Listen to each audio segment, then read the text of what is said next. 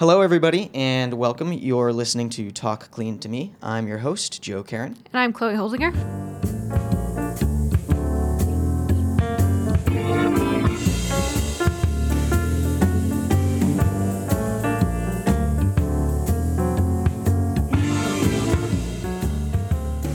Uh, and today we are sitting down with our new friend, Robert. Robert, if you could go ahead and introduce yourself, your role in your company, and what your company is. Sure, I'm Robert Cooper. I'm founder and CEO at Embue. Uh, at Embue, we we deliver apartment building intelligence. So we take large apartment complexes, uh, we put IoTs in those complexes, and we deliver a service that really makes those buildings intelligent. And really, what that means for the owners and managers, uh, those are our customers, the owners and managers of these of these properties, is we're really allowing them to save money in, in three different ways at the same time as providing a smart home amenity for their residents. So those three ways are basically energy. Uh, there's a ton of energy wasted in different ways in these properties. Um, one of them is insurance losses. So, just like you can in your own home, you can put in water leak detectors. Uh, you can detect problems before they become, you know, costly disasters. Um, that's huge. Uh, really, the big one, the big one that saves them money, is really service efficiency. So that means things like finding out about problems in a proactive way, being able to um, know what's going on in the apartment, know whether people are comfortable or not comfortable without having to visit the apartment. And you know, stuff doesn't just break um, on the first cold day of winter.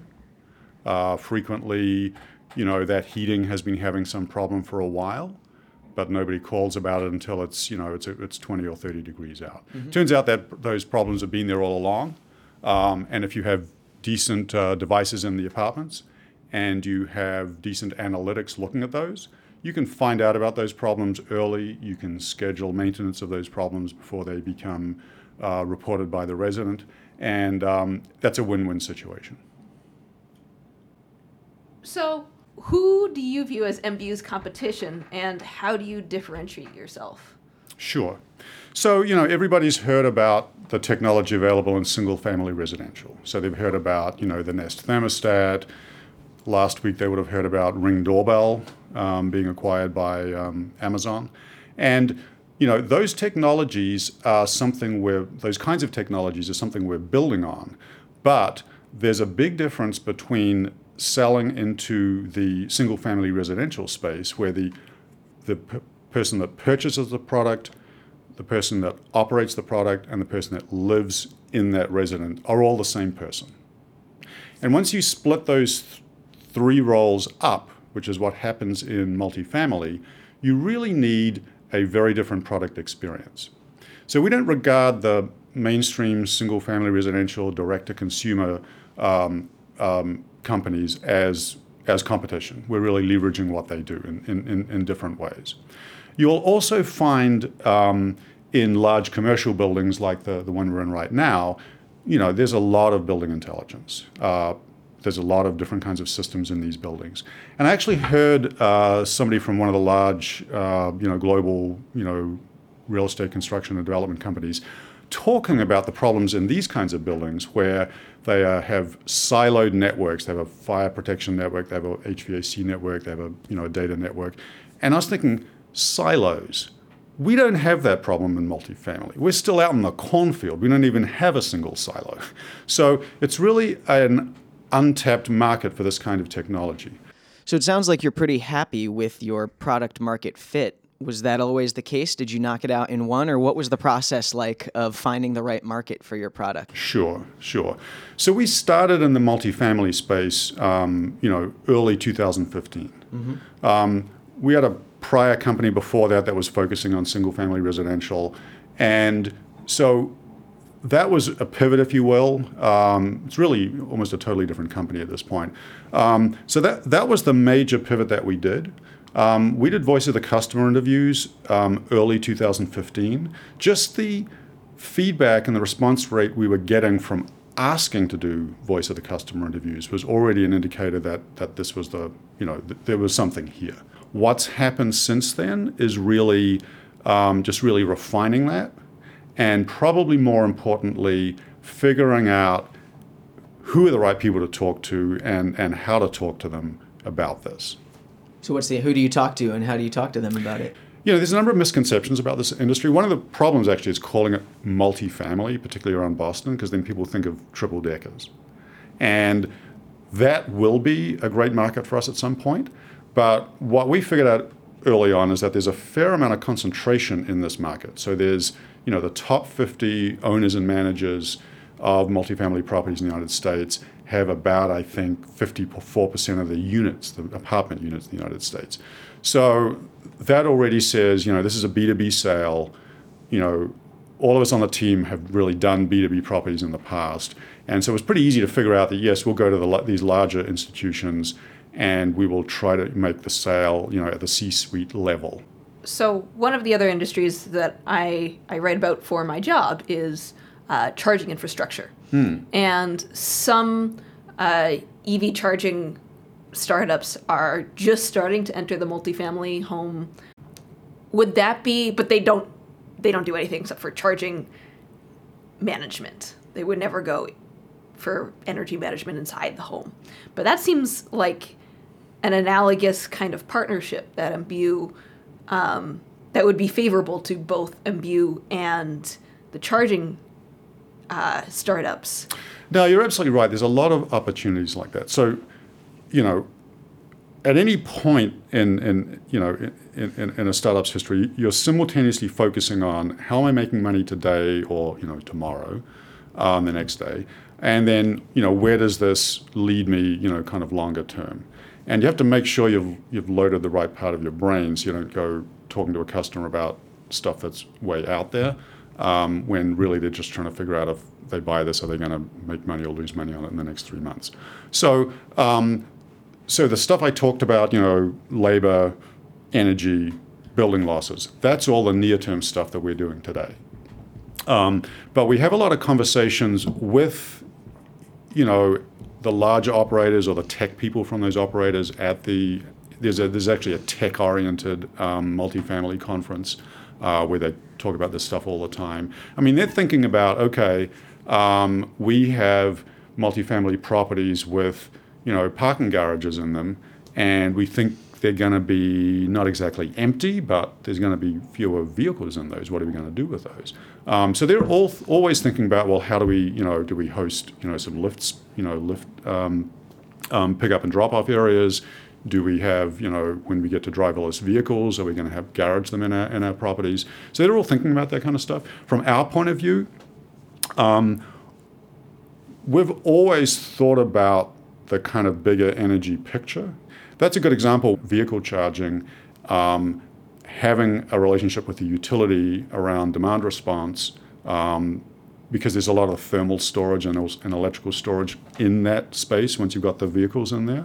Um, and so that's an area where the kind of energy management we're capable of doing with the platform would would extend across to things like you know vehicle charging, renewables. Um, you know, today the utilities are very interested in peak demand management, so lowering the um, energy consumption in the building um, when there's you know a really hot day in the summertime, for instance. People are talking about resilience, which is essentially the same technology, but you're applying it to an event like we just experienced the last 24 hours with the with the nor'easter, where if you could island a property and ensure that you know essential services, essential s- services to residents were continuing to operate even though maybe there's a power outage. Um, those are really really interesting areas, and you know the utilities are interested in that, uh, cities are interested in that, and you know the large operators are interested in that. Can you give us some examples of the hardware that you're putting into these buildings, the type of information that you're collecting, and how property managers use that information? Sure. So, what we're specifically putting into buildings today uh, actually starts with a smart thermostat. So, a thermostat is a great device all by itself because it's managing one of the bigger energy loads in the, in the building. Um, and it's serving one of the main functions of a building, which is to keep people healthy and comfortable.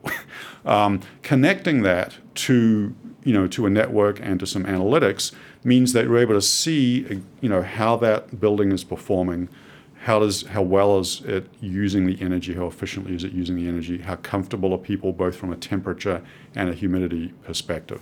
Um, so that's all great. You can extract that data out of the thermostat. You can control the thermostat um, with the resident's permission.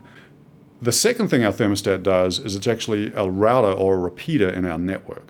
So just by installing a thermostat that any of the property staff, any installer knows how to install, we magically kind of get a network across the building.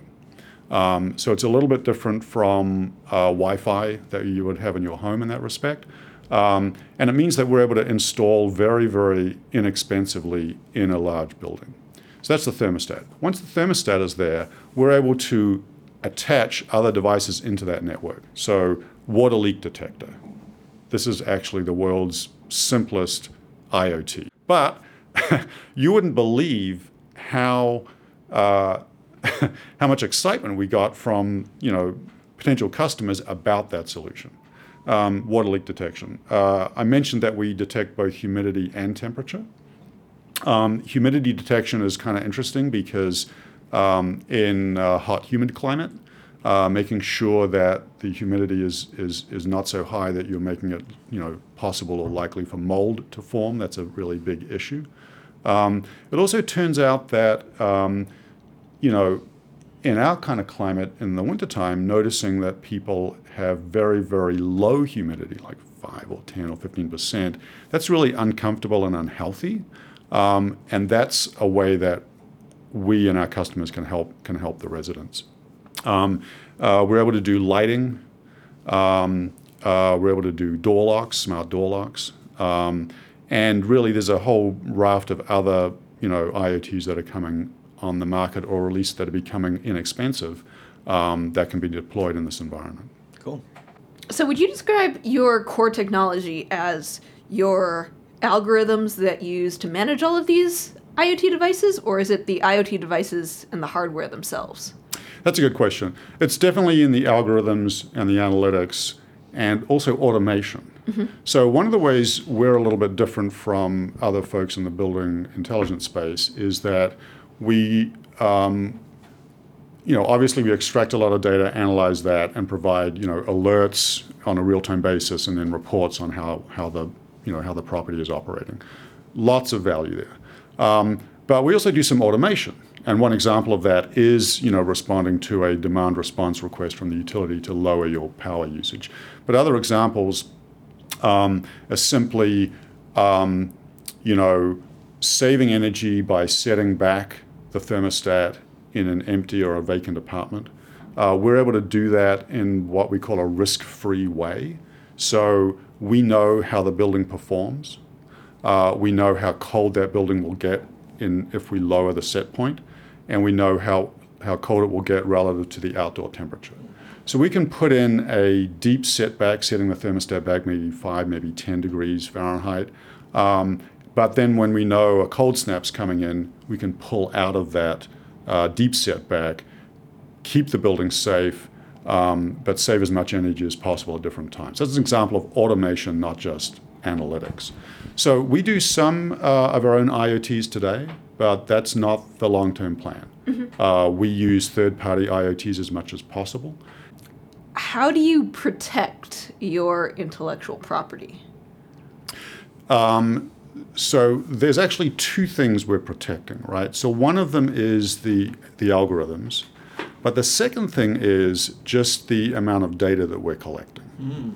So, you know, what's really nice about a large apartment complex is there is a lot of data that you get in parallel out of every apartment. So you can, in a fairly short period of time, do peer-to-peer comparisons between apartments, north side versus south side, upper floors versus lower floors, and then normalize for resident behavior and things like that. Just imagine once we're in, you know, you know, tens and th- tens and hundreds of thousands of apartments and, and hundreds of buildings, um, we now have a data set that um, really nobody else has.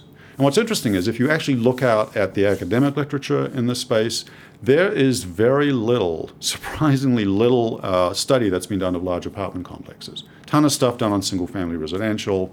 Um, and so that is actually something that, you know, quite simply, we own that data. We'll license it to people, we'll license the, the, the reports. So that's a big piece of it.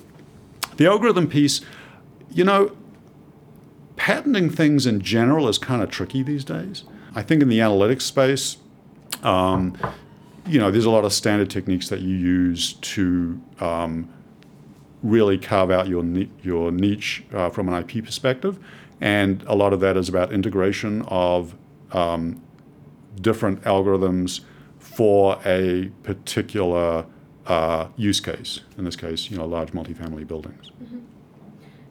Going back to the data for a moment, because mm. um, that was a really interesting bit that I hadn't really thought of, but probably should have thought of. Um, what types of organizations do you license to? So we're really early on. So a lot of these are discussions; they're not licenses yet. Mm-hmm. Um, but there's a potentially very long list here. And actually, one of the interesting things about this business is um, if you were to list all the people that might be interested in this data, you probably get, an, a, you know, you probably run out of fingers on your hand. That's probably not the right way to run the business to have that that you know that amount of complexity. But it does give a, give us a lot of choices. For us, the top three are first of all the customer themselves. So we're telling them how to run their building more efficiently. We're telling them potentially, giving them information which they can use to design their next building more efficiently. Um, and, and, and, that, and, that's all around the buildings, right? Um, they are really interested in how people use their buildings. Um, and, you know, we use the word building a lot, but it's really a people business. Um, it's all about the people living in the buildings and the people deciding where they're going to live and who, who they're going to rent from. Um, and so there is a ton of work done trying to understand why people are happy or not happy in a building and how they're using the building. So we, we have that data for them. Um, so that's, that's the customers. Um, the energy one is, is next, um, and that that is data useful to you know utilities. It's useful to you know the construction industry around how again how these buildings are used and built. Uh, the third piece is insurance. So the insurance industry is really latching on to, you know, IoT-enabled analytics. Um, so the examples that uh, we have today is, you know, you can get a device or just an app for your phone with your auto insurance that uh, is going to um, give you a lower rate as it verifies that you, you know, drive nicely and, and don't behave like a Boston driver. um, so that kind of thinking is really pervading the insurance industry. Um, so they are very, very interested in this kind of data. So I think a lot of our listeners would be interested to hear more about your experience in um, clean tech incubators in the Boston, Massachusetts area. I mean, we all see Greentown Labs as a shining beacon of entrepreneurship uh, in the country, basically. But you were there. You sounds like you've been there since early days. Could you tell us a little bit about your experience with the the incubators here in both Boston and now in the new Worcester space? Sure, sure. So um, before there was something called Greentown Labs, which was in, in, in the Fort Point area in South Boston on Summer Street. Uh, there was actually an incredibly gritty little garage in um, really warehouse on uh, Charles Street in Cambridge. And we got involved in that um, around about 2010, something like that. And it was simply, um, you know, a couple of couple of companies you know, they had some some desk space at I think Dogpatch at the time, and unfortunately, you weren't allowed to do welding there. Uh, you weren't allowed to do pretty much anything that wasn't office related there, and so that was really a, a, a you know a crying need. Um, I think uh, the credit probably goes to Sam White at Promethean Power for finding this piece of, of warehouse space for a dime and then realizing it was way bigger than he could use and then putting the, the, the message out saying, hey, anybody else want to want to move in here? Five companies moved in. Um, it was pretty gritty. There were undoubtedly code violations going on in that building. Um, so it's probably not a good model for listeners to uh, to perhaps repeat exactly that way. um, so it started growing a little bit, and um, you know, the the challenge was that that building was going to get you know torn down and turned into you know um, biotech labs actually. Um, so we needed to find some new space. And the problem you have as a very small company is people want you to take out a two year lease or a five year lease or something like that. And you just can't do it. But if five or six or seven or eight companies get together and form themselves into some sort of organization and take on that lease, you can actually do that. And that was really very, you know, concrete, near term focused goal on getting that. Um, along the way, the folks um, starting this, including um, Jason Hanna um, and three other companies, I think, decided to create this name, Greentown Labs, and go look for space. And they found this great space, and it really just grew bottoms up like that. What was funny was very quickly, um, I think both both Sam and Jason and, and, some of the other folks found that you could get sponsorship for this. You, you know, a law firm would give you some actual mm. real money. Other companies would give you free licenses, uh, which, by the way, was a great deal for them because, you know, a company that's selling uh, development tools knows that their stuff is getting sort of borrowed slash stolen from universities um, by very scrappy early startups. So if they formally donate that, get their name on the door um, get an early hmm. customer for life. You know, it all just works out. Yeah. So a lot of things sort of happened organically like that. Um, and what was really funny is it became very successful very quickly. Um, people latched onto it. Uh, the the mayor of Boston, Mayor Menino, visited when we opened. Um, it was just very high profile. Then fo- folks started visiting from other cities saying, Hey, how do you run one of these incubators? And they were doing it the other way around. They had got a bunch of government money and they're like, Now what do we do? and it's like, Well, um, that's well i don't know i don't know how you do that because we did it the other way you know and so um, so it was interesting i mean it was very much like a startup right instead of it started with the idea and some practical, um, you know, near, you know, minimum viable product for, for Greentown Labs was just somewhere where people could work. And then it grew into, um, you know, a much more strategic and impactful um, organization, you know, on the national, even international stage. So you, you, you mentioned um, Worcester, we took space out there because um, it's inexpensive for us when we need to, you know, do large scale testing and large scale staging of, you know, hundreds of devices. Um, and it's great. It actually feels kind of like Greentown Labs did over on Summer Street. Um, you know, I haven't actually been scraping the paint off the ceilings and, and, and so forth like I was over at Summer Street, but, you know, it very much has that sort of um, vibe that, that I think really helps when you're an early stage company kind of remind yourself to just you know get down and get your work done and not go you know make an espresso with a nice espresso machine. What do they do that's so important? You know, a lot of it is. This sounds so trite, but it's um, a lot of it is the connections, um, and so um, large corporations are still trying to figure out this innovation thing, right? Definitely. And um, so they will interact with, they, they are desperate to interact with, with startups and learn more about you know, emerging technologies. Um, startups, particularly in the clean tech space, um, get a lot of value out of strategic relationships with these larger companies. Um, and so that's one kind of networking that goes on.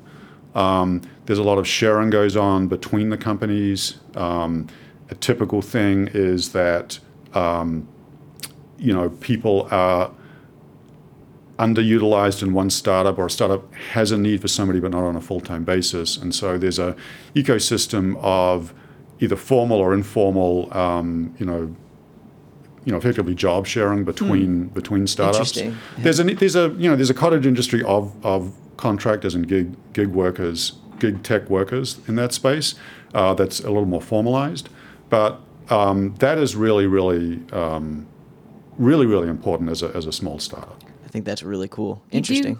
You do, you do actually see, like, if you hang around Greentown long enough, I worked at Open Water Power for about a year. Oh, sure. Um, and before then, I was an intern at Cool Coolchip, which and I just knocked on Open Water's door, and there are a number of interns that move around from one Greentown startup to the other. So, like, for example, the founder of Loci um, is now working at Right Hand Robotics as one of their chief engineers because those are his friends and they know him and he knows them and everybody knows what each other is capable of. So it's not so much of a risky hire, but you do come into this problem of you see the same five faces, maybe more than five faces. You see uh, the same like 20 faces moving around from company to company.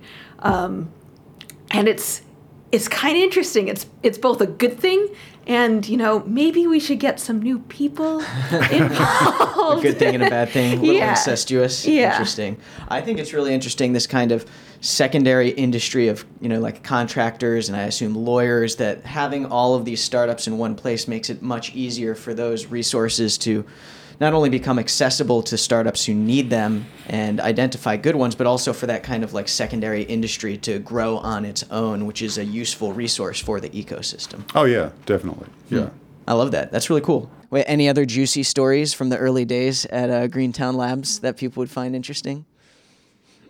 Okay, cool. So, last few questions. Um, so, thinking back to either the early days of Embue or early days as an entrepreneur, is there something that you wish that you could tell yourself now, like you wish you knew earlier? That's a really good question. Uh, so my first, my gut reaction is is kind of no. Um, so, you know, experience counts a lot, but it doesn't actually count a whole lot, um, which is probably not what you're expecting from um, somebody. Um, I, I think I'm in the category that's called 50 plus entre- entrepreneurs. It's now like a category. A? Yeah, yeah. and actually, if you look at the stats, the stats on um, more mature uh, entrepreneurs are actually pretty good.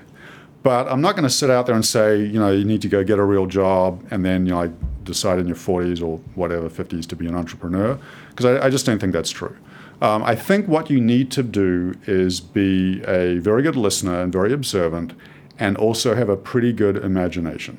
So if you meet with customers or, you know, not even customers at that point because you haven't figured out what you're going to do, um, listen to them and sort of follow them around and, and then but use your imagination to sort of imagine okay what if i was doing that all day you know um, so you know you were following, following somebody around in an apartment complex and you know you suddenly realize well geez we're walking around a lot and and this is just because he's taking me to a couple of apartments to look at this guy must do this all day. And at, you know, one of our customers, um, it's a scattered, it's what's called scattered site, so it's a bunch of buildings spread over a fairly wide area. Uh, we figured out if you walk to the front door of every building, it's 1.5 miles, right? So you just sort of put that sort of thinking together. You think, gee, that sounds like a pain point to me. and and so just using, um, as I said, powers of observation and and some imagination and sort of empathy of putting yourself in the position of somebody else. I think that goes a long way to being able to identify, um, you know, unmet needs or even unrecognized needs. What would be the biggest thing that you think needs to change for more entrepreneurs to be more successful? I think it actually is diversity, and um, and there's a lot of dimensions to that diversity. So one of them obviously is ethnicity, the lack of, of you know females in in um, in a lot of different tech spaces. Um, but I think it's more than that.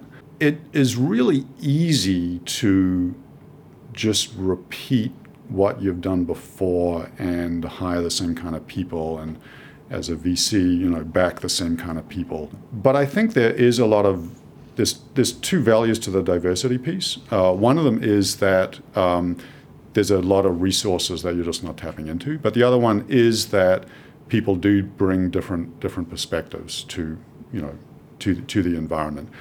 And so I think people need to be uh, a lot more open-minded um, and not as sort of stereotyped. And you know, I think um, I think folks in the tech media, you know, certainly have a role to play there because there's a lot of there's a lot of um, sort of cliches that are repeated. And you know, one example of that would be at Greentown Labs.